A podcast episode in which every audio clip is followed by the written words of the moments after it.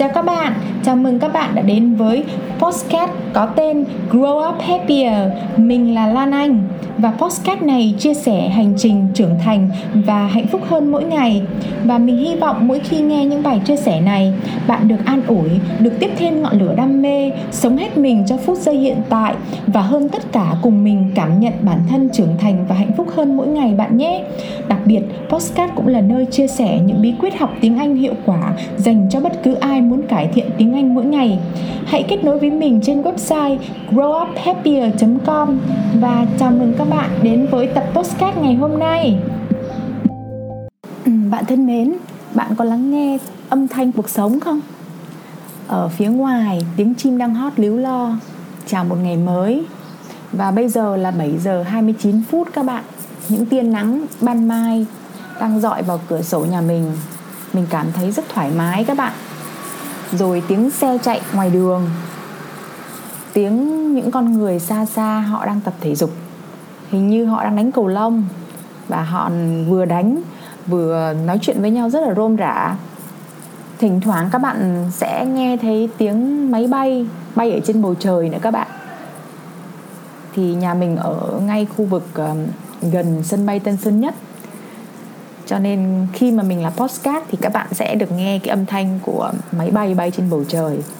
Cái âm thanh đó thì đối với mình thì ngày nhỏ rất là háo hức được nghe các bạn. Nhưng mà kể từ khi mình chuyển về cái khu này sống thì mình nghe thường xuyên, nghe mỗi ngày. Lúc đầu thì mình cảm thấy là cũng hứng thú.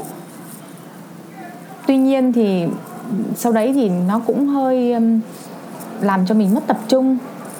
Khi mà mình làm việc ban ngày, còn nhiều khi ban đêm mình giật mình thức giấc bởi vì tiếng máy bay bay vào lúc 4 giờ sáng các bạn. Tuy nhiên dần dần rồi mình cũng thích nghi được với cái âm thanh đấy và mình vẫn ngủ ngon bình thường và mình vẫn làm việc bình thường. Và hôm nay thì mình làm postcard thì mình cũng thoải mái với điều đấy. Các bạn cái quan trọng ở đây là mình muốn chia sẻ với các bạn là các bạn cứ hãy làm những công việc các bạn yêu thích. Có thể nó đòi hỏi cái sự tập trung cao độ, tuy nhiên mình cũng dễ chịu hơn, thoải mái hơn, đón nhận những cái âm thanh của cuộc sống các bạn. Thì nó là một phần cuộc sống của chúng ta, đúng không? Thì ngày hôm nay thì mình sẽ nói cho các bạn nghe về một số những mục đích mà mình làm postcard và cái cách mình thực hiện postcard như thế nào các bạn nhé. Trước khi mình chia sẻ cái bài postcard mới nhất của mình, thì thứ nhất là cái mục đích mình làm postcard ấy, là dành cho những ai mà không dành thời gian để ngồi đọc bài viết. Và bởi vì là họ muốn bảo vệ mắt giống như là mình, họ đã làm việc cả ngày rồi mà bây giờ họ phải đọc thêm một cái bài viết, mặc dù là họ rất là quan tâm đến cái chủ đề của bài viết đấy. Tuy nhiên họ không thể ngồi thêm được nữa trước máy tính, bởi vì mắt họ đã mỏi rồi, lưng họ đã mỏi rồi thì họ muốn làm một cái hoạt động khác để thư giãn. Có thể là họ đi bộ, có thể là họ làm việc nhà, nhưng mà họ vẫn muốn tiếp thu những cái kiến thức mới những cái thông tin bổ ích của người khác chia sẻ trên postcard thì cái việc nghe postcard nó là một cái cách để họ tiếp nhận những cái thông tin đấy. Cái mục đích số 2 đó là có những người có sở thích nghe âm thanh hơn là đọc các thông tin hoặc là xem hình ảnh các bạn. Rồi cái thứ ba là có những người thì tiếp thu được kiến thức rất dễ dàng, rất hiệu quả qua việc nghe hơn là việc đọc tài liệu. Đấy. Rồi mục đích số 4 là mình làm podcast bởi vì mình dành cho những người mà họ muốn tiết kiệm thời gian, tiếp thu kiến thức bằng cách họ làm việc đa nhiệm. Tức là họ có thể vừa rửa bát, vừa quét nhà, vừa bật podcast lên để nghe. Hoặc họ vừa tập thể dục họ vừa bật podcast lên để nghe. Thì cái việc làm việc đa nhiệm như vậy giúp họ tiết kiệm được thời gian rất là nhiều. Hoặc là ở nước ngoài thì những người những người nước ngoài họ thường tiết kiệm thời gian bằng việc là họ lái xe trên đường ấy cái quãng đường đi làm nó từ nhà đến chỗ làm nó thường xa và họ thường lái xe uh, và nghe những cái bài podcast hay. Đấy thì đó là cách họ tiết kiệm thời gian. Một cái nội dung tiếp theo mà mình muốn chia sẻ trong ngày hôm nay đó là cái cách mình thực hiện podcast như thế nào. Thì trước đây mình cứ nghĩ rằng là mình à, mình soạn thảo cái cái kịch bản ra, đúng không các bạn? Thì mình dựa trên kịch bản đấy và mình biến tấu và mình lồng ghép những cái cảm xúc của mình vào. Mình đưa thêm ví dụ vào và mình mình chia sẻ với các bạn.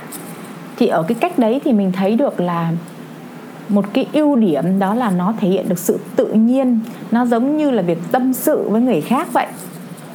À, tuy nhiên thì có một cái cái điều mà mình vẫn chưa khắc phục được đó là khi mà mình chia sẻ như vậy ấy, thì mình thường hay bị vấp khi nói. Rồi mình mình thấy là mình cũng hơi bị áp lực trước khi mình bắt đầu podcast thì thì uh, mình nghĩ rằng là điều đó là cũng cũng là một cái cản trở đối với mình.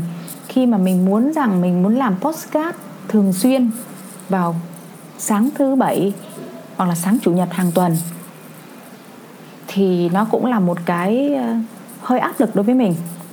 Cho nên bây giờ mình phải tìm ra cái cách nào đấy để nó giảm tải áp lực nó thể hiện được là mình vẫn truyền tải những cái thông tin mà hữu ích dành cho người nghe.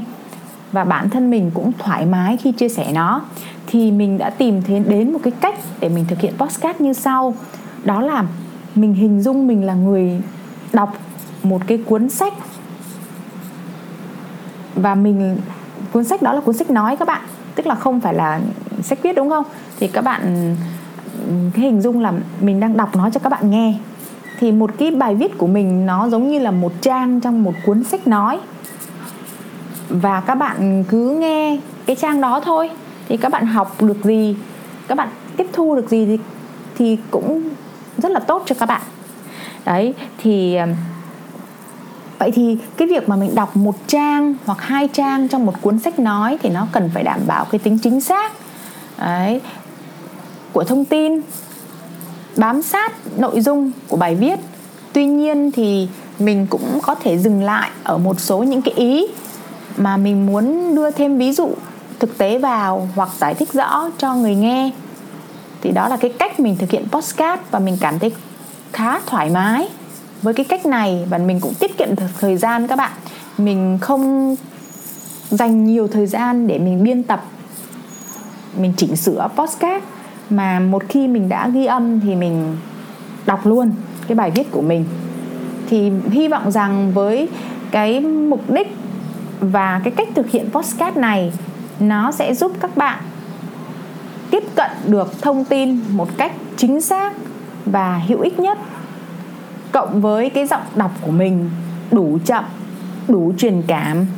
Đôi lúc nhấn nhá thì cũng sẽ giúp cho các bạn um, có thể tiếp nhận thông tin một cách um, sinh động đồng thời uh, hiệu quả hơn các bạn nhé. Thì um, cảm ơn các bạn đã lắng nghe những chia sẻ của mình về cái mục đích làm postcard và cách thực hiện nó. Và tiếp theo đây thì mình sẽ đọc cho các bạn nghe một đến hai trang uh, sách nói của một chủ đề postcard mới đây nhất của mình.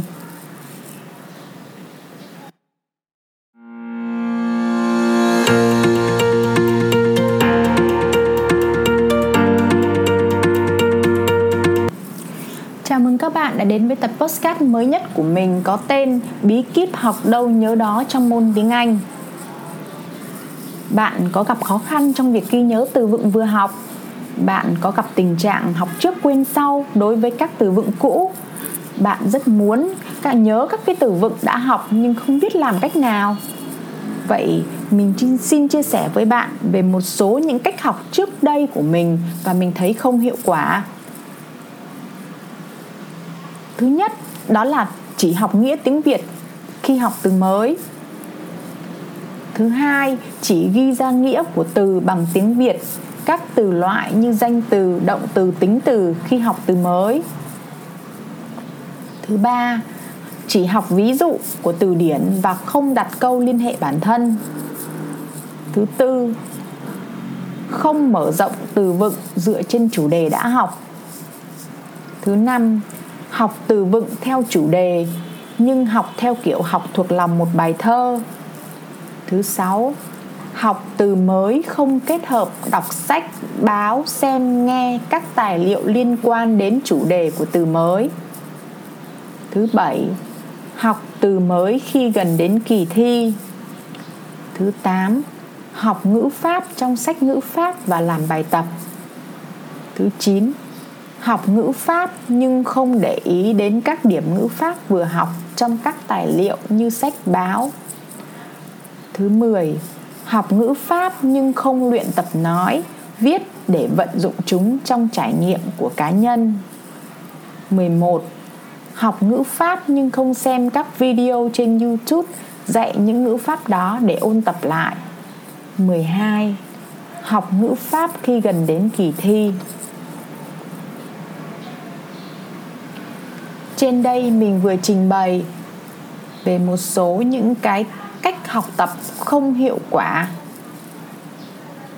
Và theo cuốn sách Học đâu nhớ đó, thì các nhà nghiên cứu tâm lý học nhận thức đã chỉ ra một số sai lầm dẫn đến việc học không hiệu quả. Sai lầm 1 đọc đi đọc lại các bài khóa hoặc bài giảng cho đến khi thuộc lòng nhuần nhuyễn cách làm này khiến cho người học có ảo tưởng rằng mình đã làm chủ kiến thức. Tuy nhiên trên thực tế các đề thi thường mở rộng kiến thức buộc người học phải tiếp cận kiến thức ở nhiều tài liệu khác nhau trên cùng chủ đề. Thêm vào đó đề thi đòi hỏi người học phải hiểu sâu kiến thức đã học mà không phải nhớ theo kiểu học vẹt. Sai lầm 2 Ôn tập một cách tập trung, liên tục, không ngừng, chuyên chú vào một kiến thức duy nhất nhằm khắc sâu nó vào trí nhớ. Tuy nhiên, việc học này chỉ giúp bạn củng cố trí nhớ ngắn hạn. Sai lầm 3 Chỉ chọn cách thức truyền đạt phù hợp với mình vì tin rằng kiến thức sẽ được hấp thụ dễ dàng nếu được truyền đạt theo đúng cách thức lĩnh hội phù hợp như âm thanh hoặc hình ảnh tuy nhiên chúng ta có thể nâng cao hiệu quả học nếu tiếp thu đa dạng các cách thức truyền đạt bằng cách huy động mọi khả năng, nguồn lực hơn là chỉ tập trung vào cách thức mình thấy dễ chấp nhận nhất. Vậy, theo cuốn sách, thì những phương pháp hiệu quả để học đâu nhớ đó là gì? Phương pháp thứ nhất, luyện tập thông qua hồi tưởng giúp củng cố khả năng ghi nhớ và hạn chế sự quên lãng. Phương pháp số 2 Ôn tập theo chu kỳ sẽ loại bỏ khả năng lãng quên, hỗ trợ khả năng ghi nhớ, giúp bạn nắm bắt hay làm chủ kiến thức. Phương pháp số 3 Nỗ lực trong ghi nhớ sẽ giúp bạn củng cố kiến thức trong quá trình học nên luyện tập ngắt quãng vô cùng quan trọng Phương pháp số 4 Luyện tập đan sen Lồng ghép nhiều nội dung đa dạng liên quan đến chủ đề vừa học. Phương pháp số 5 Học hỏi kiến thức mới dựa trên nền tảng kiến thức cũ. Phương pháp số 6 Học hỏi dựa trên trải nghiệm bản thân, Liên hệ kiến thức mình đã trải nghiệm với kiến thức mới vừa học.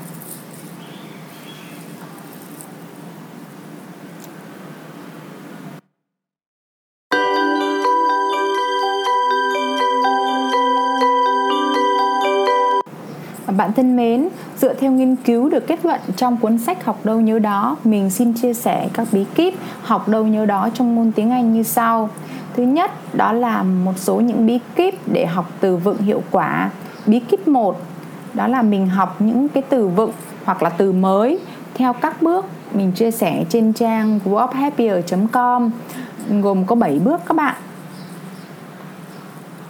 Thì mình xin chia sẻ với các bạn à, qua 7 bước. Là bước thứ nhất, đó là tra từ mới trong từ điển này. Thì mình nên tra phát âm, trọng âm, nghĩa tiếng anh, hình ảnh trên google image, rồi nghĩa tiếng việt nữa các bạn. Bởi vì khi mà mình tra nghĩa tiếng anh mình chưa có hiểu thì mình nên tra bên ờ, từ điển anh việt để mình hiểu cái nghĩa tiếng việt của nó. Bước 2 là tra từ đồng nghĩa, trái nghĩa bước 3 là mình à, tra cứu các hình thức của từ như là các dạng từ loại đấy các bạn. Danh từ động từ tính từ liên quan.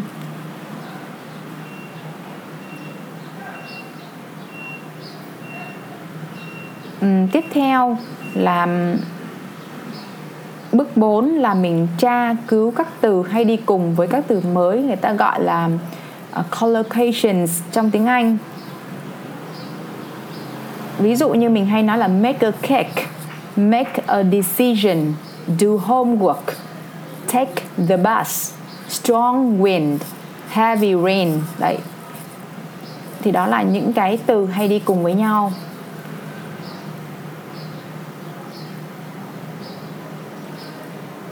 Rồi à, bước số 5 đó là mình đặt câu liên hệ đến bản thân.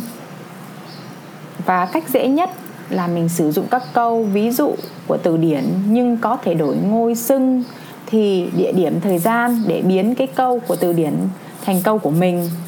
Bước 6 đó là mình có thể tra từ mới trên trang web uh, com thì mình sẽ uh, để cái link ở trang web này và các bạn sẽ vào đây để tham khảo nha.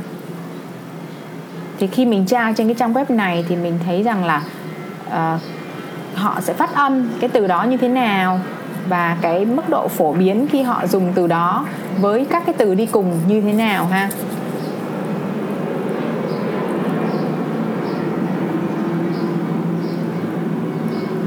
Bước 7 đó là mình tra từ mới và mình tra cái câu trích dẫn có cái chứa từ mới đấy để mình giúp mình nhớ từ mới hơn. Thì mình vừa chia sẻ với các bạn 7 bước để học từ mới hiệu quả. Nó thuộc vào bí kíp số 1 trong bí kíp nhớ từ vựng hiệu quả các bạn. Chuyển sang bí kíp số 2 đó là mình học danh sách từ vựng liên quan đến các chủ đề thì cách này không thực sự hiệu quả nếu bạn chỉ học thuộc danh sách đó kèm ví dụ của người khác để nhớ từ vựng theo chủ đề hiệu quả, bạn cần thực hiện các bước như sau bước 1 từ danh sách các từ vựng theo chủ đề. Bạn xác định và lựa chọn từ vựng liên quan đến từ đã học trên lớp hoặc đã trải nghiệm và thấy chúng quen thuộc. Bước 2 đặt câu cho các từ vựng ấy. Lưu ý liên hệ với trải nghiệm của bản thân. Ví dụ, bạn có thể tự đặt câu hoặc mượn câu trích dẫn từ bài báo hoặc cuốn sách đã học trước đó. Bước 3 hãy tự nghĩ ra đề bài viết đơn giản và viết một đoạn văn ngắn, vận dụng các từ vựng ở trên vào bài viết. Trong quá trình viết, bạn không quan tâm đến ngữ pháp mà chú trọng đến quan điểm, cảm xúc của bạn được thể hiện trên câu chữ. Bằng cách làm này, bạn sẽ nhớ cách sử dụng các từ vựng đó trong bối cảnh cụ thể. Bước 4 là bước không bắt buộc, tức là bạn đọc lại bài viết của mình như bạn đang nói để luyện phát âm các từ vựng. Và bước 5 là bước cực kỳ quan trọng đó là bạn hãy sửa lại bài viết về ngữ pháp hoặc tra lại cách phát âm để hoàn thiện quá trình tự học. Đọc nhiều sách báo liên quan đến chủ đề vừa học để gặp lại các từ vựng hiệu quả vừa học. Cách này giúp não bộ ghi nhớ từ vựng lâu dài hơn. Mình vì vừa chia sẻ với các bạn 5 bước trong bí kíp số 2 là học danh sách từ vựng liên quan đến chủ đề sẽ giúp bạn ghi nhớ những từ vựng vừa học hiệu quả hơn, đồng thời giúp bạn mở rộng thêm vốn từ vựng liên quan đến chủ đề đó. Bước 3 à, xin lỗi các bạn là bí kíp số 3 đó là cần đọc nhiều sách báo liên quan đến chủ đề vừa học để gặp lại những từ vựng vừa học. Cách này giúp não bộ ghi nhớ từ vựng lâu dài hơn. Bí kíp số 4 đọc lại các tài liệu khác nhau để có nhiều cơ hội gặp lại các từ vựng vừa học. Các từ vừa học có thể không thuộc một tài liệu mà bạn à, đang đọc, mà nó nằm rải rác trong các tài liệu của bạn bạn đọc vì thế, quá trình hồi tưởng từ, những từ cũ không liền mạch đó sẽ làm củng cố cái vùng trí nhớ dài hạn của bạn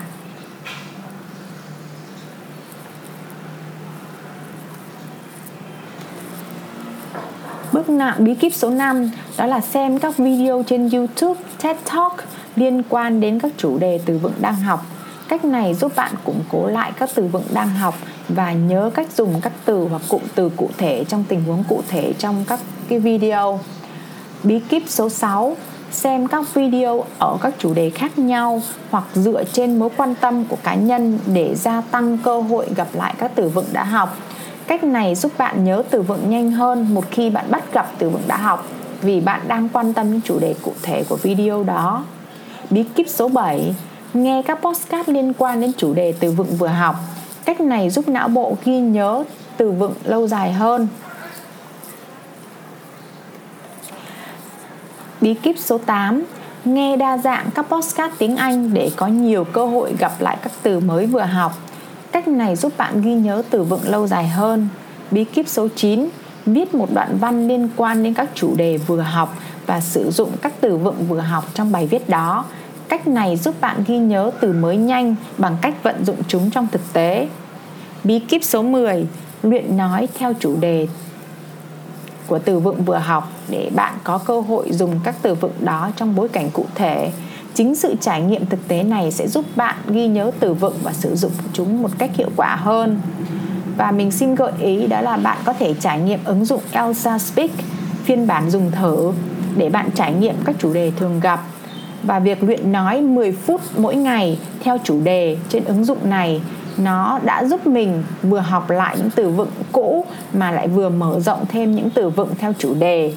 Và đồng thời giúp mình chú trọng cách phát âm đúng bí kíp số 11 luôn luôn có tinh thần ôn tập lại từ vựng cũ bằng cách trải nghiệm các hình thức lĩnh hội khác nhau một cách đan xen như là mình xem, mình nghe, đọc, viết, nói lại các từ vựng cũ để ôn tập lại các từ vựng đã học như vậy để não bộ của bạn kết nối thông tin cũ và củng cố chúng một lần nữa trong trí nhớ dài hạn.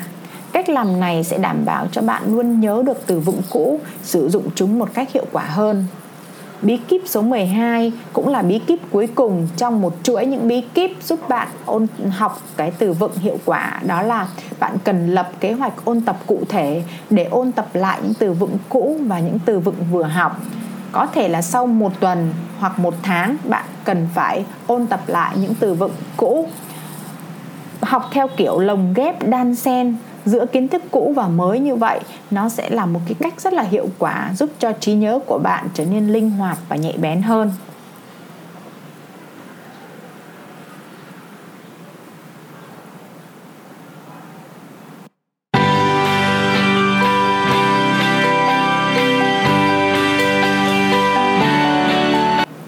Bạn thân mến, tiếp theo mình xin chia sẻ bí kíp nhớ ngữ pháp hiệu quả. Bí kíp số 1 tra cứu các điểm ngữ pháp trên YouTube để học lại cách dùng ngữ pháp đúng. Cách tra cứu như sau: bạn gõ từ khóa. Ví dụ như bạn học về một điểm ngữ pháp là gerund là vốc in đúng không?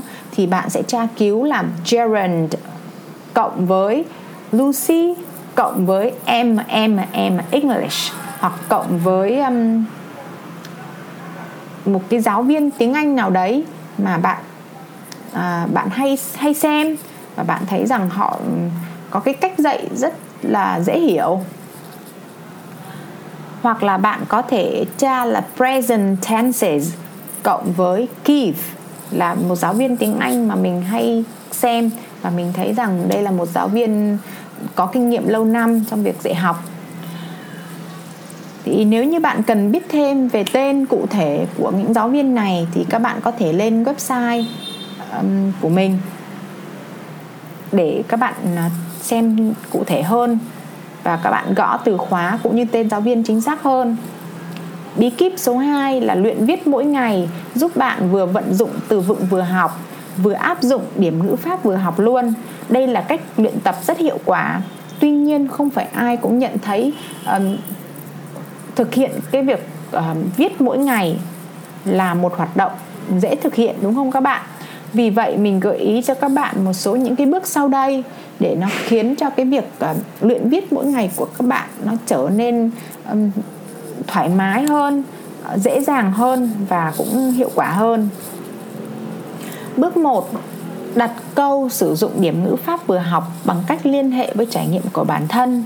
Ví dụ bạn học về thì quá khứ bạn đặt câu liên hệ với trải nghiệm của bạn như sau. I went shopping online yesterday sau đó bạn tiếp tục viết thêm một câu có sự thay đổi về chủ ngữ và trạng từ ví dụ My husband went shopping online last Sunday. Tiếp đến, bạn mở rộng câu như sau.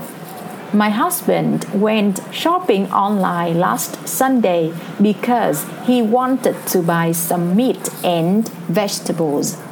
Bằng cách này, bạn đã viết được một đoạn văn ngắn có đủ 3 câu sử dụng thì quá khứ với các động từ động từ ở cột 2 trong bảng động từ bất quy tắc và động từ có quy tắc thêm đuôi e d tức là đuôi ed trong tiếng Anh đấy các bạn. Và bạn lưu ý rằng bạn chỉ cần bắt tay luyện viết đơn giản như vậy mỗi ngày thôi thì dần dần bạn sẽ cảm thấy hứng thú với việc viết à, bởi vì bạn viết và bạn hiểu điểm ngữ pháp đấy.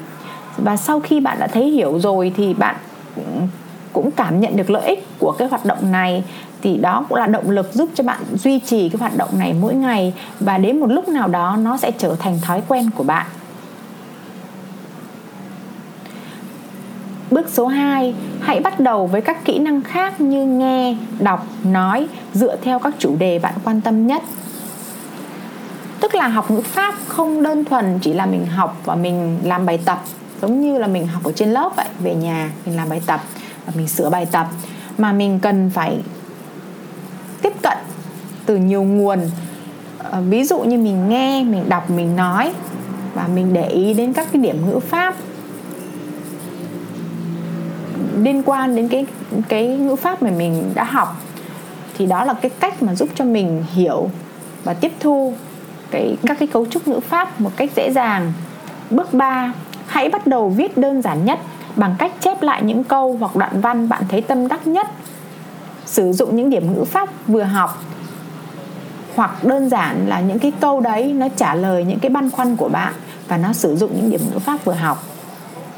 Bước 4, trong khi bạn chép thì bạn nên chú ý vào cái điểm ngữ pháp mà tác giả đã áp dụng để truyền đạt thông tin, đặc biệt là những cái điểm ngữ pháp vừa học. Và đồng thời mình cũng để ý một số những điểm ngữ pháp mới mà nó cứ lặp đi lặp lại trong các tài liệu mình học để mình tự học những cái điểm ngữ pháp mới. Thì chính cái hoạt động học kiến thức lồng ghép, đan xen giữa kiến thức cũ và mới này nó sẽ giúp cho não bộ bạn luyện tập cái vùng trí nhớ dài hạn và cũng giúp cho việc học của bạn nó trở nên ít nhàm chán hơn.